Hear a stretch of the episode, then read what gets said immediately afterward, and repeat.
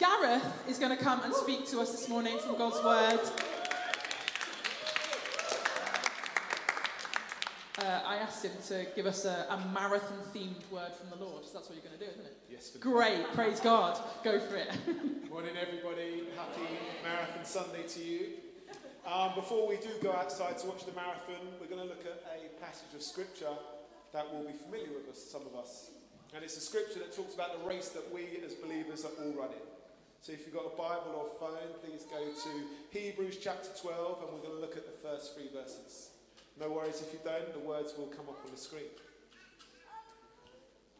Therefore, since we are surrounded by such a great cloud of witnesses, let us throw off everything that hinders and the sin that so easily entangles, and let us run with perseverance the race marked out for us. Fixing our eyes on Jesus, the pioneer and perfecter of faith. For the joy set before him, he endured the cross, scorning its shame, and sat down at the right hand of the throne of God. Consider him who endured such opposition from sinners, so that you will not grow weary and lose heart. Father, thank you for your word. And would you open our ears and our hearts to receive from you today? Amen. I would love to run this marathon. I get, I would. I'm not a runner, I'm not a very good runner, but I would love to. There's something about this marathon where you get swept up in the buzz and the excitement of this day. And maybe it's just getting a glimpse of the best athletes in the world running past down the streets of East London. Or it's that moment where you get to cheer on your family member or friend as they go past. Or maybe it's just staying till the very end and encouraging those at the back of the race to keep running, to keep going on. Whatever it is, this is a special marathon. It's a good marathon. But running any marathon is an incredible feat. However, some marathons are not maybe as exciting as others. My sister ran the Newport Marathon, and there is nothing wrong with Newport at all. However, she did tell me for the most part you run alongside fields, and the only thing cheering you on are the sheep. Um, that was her thing. And when you run a marathon, I've heard there's two common problems that you can encounter. One is the mental battle and the physical battle that you go through to get that prize at the end of the race.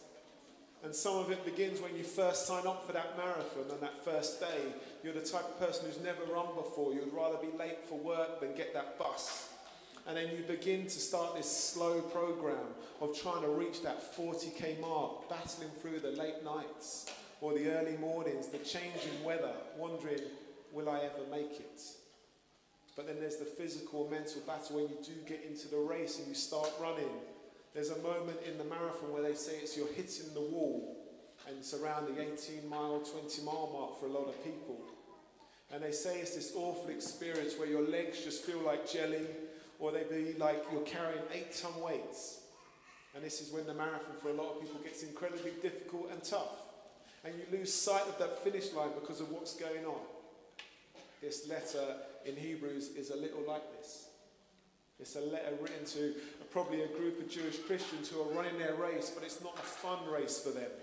They've hit a wall, most probably. We're told in chapter 10 that they started this race well, despite this persecution they faced, this suffering that was going on within the church. They had properties taken away from them, loved ones were thrown in prison. But without this, they carried on standing side by side with one another encouraging one another to keep running, remembering this prize that was ahead of them. However, something changed along the way, and they began to feel the pressures of this persecution, and it was affecting their race. And as a result, some had given up, stopped running, and returned back to Judaism, their old way of life. And those who were left were thinking of withdrawing because they began to remove themselves from the larger gatherings that were going on. Becoming tired and weary. They were losing heart. They were exhausted. They no longer wanted to be a part of this community that stood side by side with one another. And so this writer knows this. And he's, he knows they're worn out, he knows they're exhausted and discouraged. So this letter is to encourage them to hold on, not to abandon their faith, to keep running and to remain faithful to Jesus.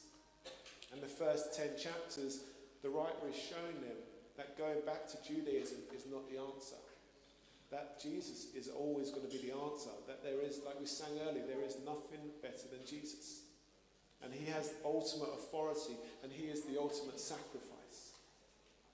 And so these verses we just read were to encourage them to press on. Despite the difficulties they were facing, to run with determination this race that has been marked out for them. And so, how is your race going this morning? Are you a bit worn out? Are you tired? Are you losing heart? Do you just want to stop running altogether?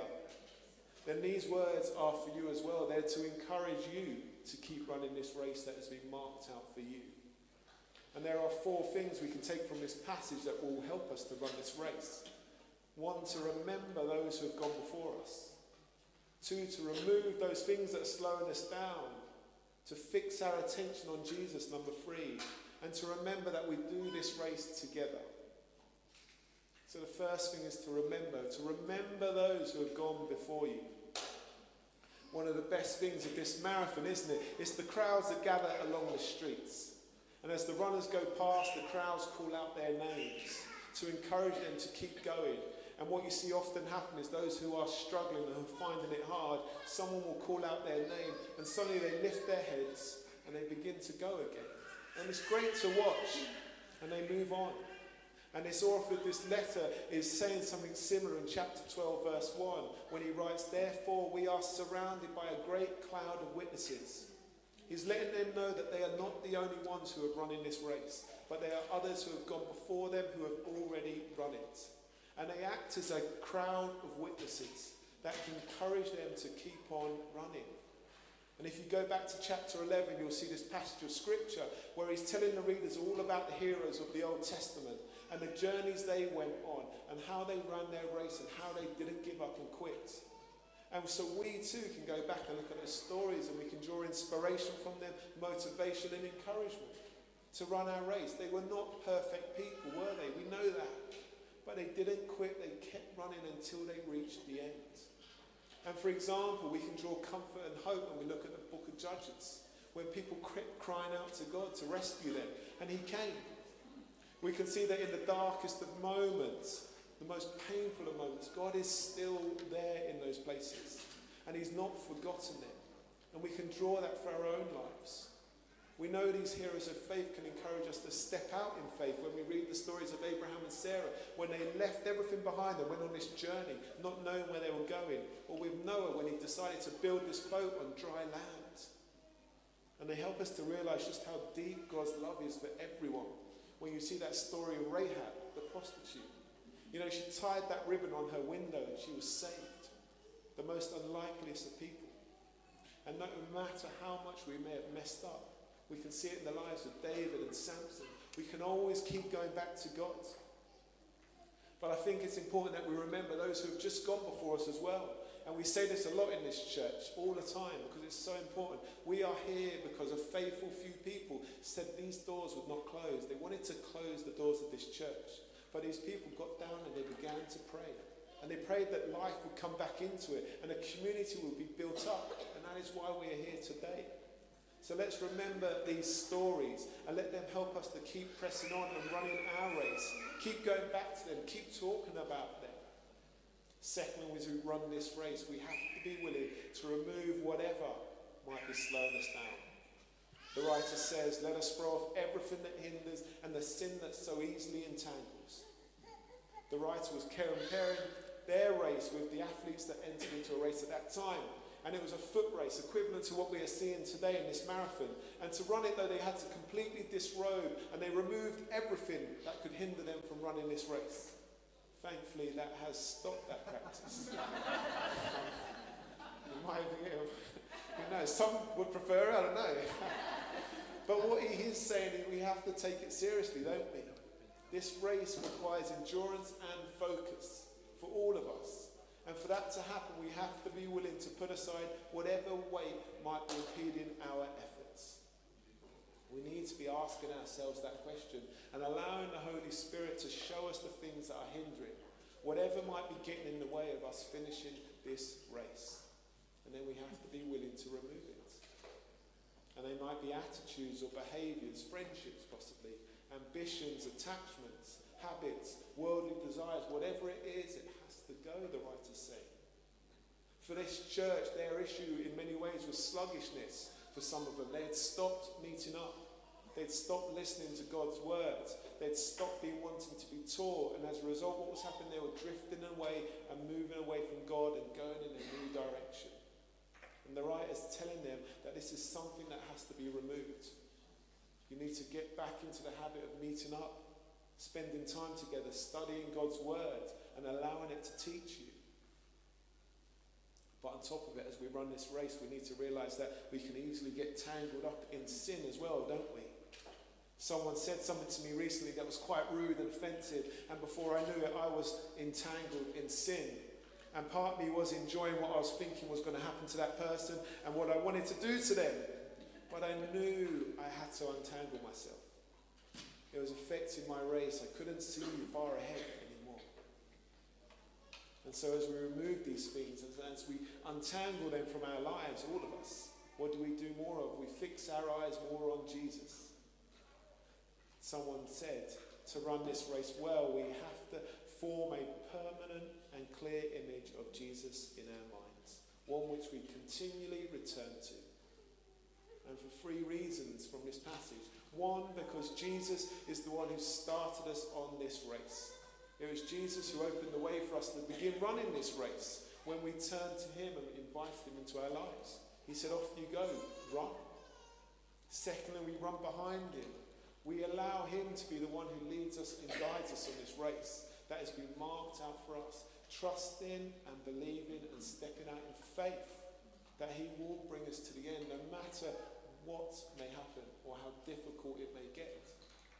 And it was difficult for this church. It was so difficult for them. And he's telling them when it gets hard and when it gets difficult, what you do, you find comfort and you find encouragement when you consider the journey Jesus took.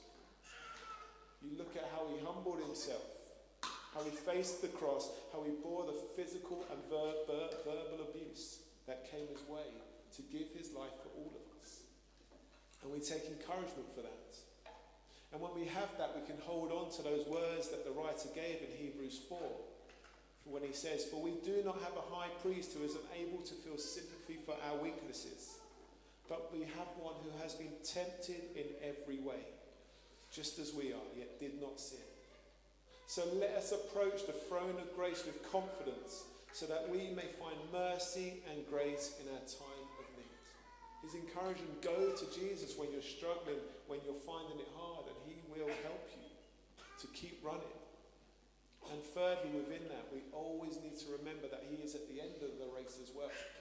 He's waiting for us to finish. Jesus completed His race? He obeyed His Father, and where is He now? He's seated at the right hand of the throne of God, waiting for us to finish our race. His focus was always on what was to come. And that's where he wants our focus to be on what is to come, not on what is happening right now at times. The prize that awaited them at the end of the race, that is where the focus should have been. And finally, as I invite the band to come back up again, we, what do we do? We run this race together. The writer wants the readers to know that we are running this race together. We always are. He's always using the words we and he's using the words us. He's saying we need to fix our eyes on Jesus. You know, we have a great cloud of witnesses, all of us do, surround it, that we draw encouragement from. And he's saying, let us remove the things in our life that are weighing us down and slowing us down. See, the race we're on is not one where we're looking to outdo one another or beat each other. I know if I run the London Marathon, that will be the first thing I'd want to do is just overtake everyone all the time. This race is different. It's a race where we want everybody to enter. Not like the London Marathon where you're waiting for that ballot, hoping to come in, which I've done year after year and get rejected.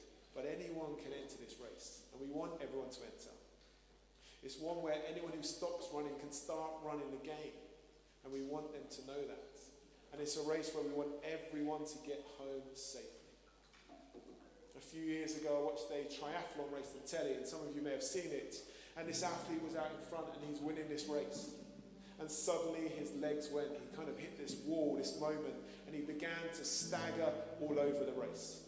And it looked like he was going to collapse and not finish this race. And suddenly this runner came around the corner, and I thought, well, he's just going to overtake him, go on and celebrate and win this race. But what he did was quite amazing. As he ran up to this guy, he didn't overtake him, but he grabbed him, he lifted him up, he put an arm around him, and then he carried him all the way to the finish line. And then kind of pushed him over the line. but he took him there. And that, in many ways, is what we are meant to do. We're here to help one another on this journey. Through the good times, through the hard times, through the exciting times, and through the difficult times.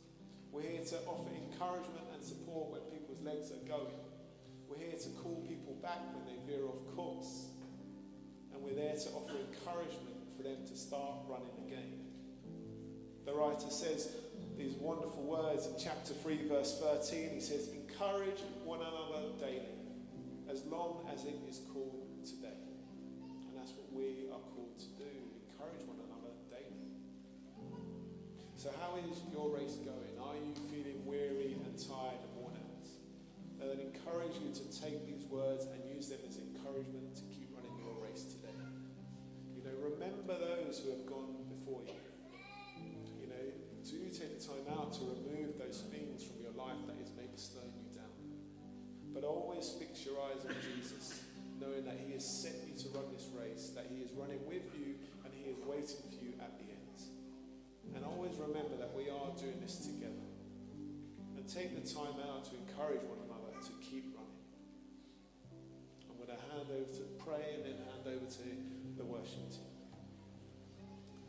Father, thank you for this day. And we thank you for these words we've read today.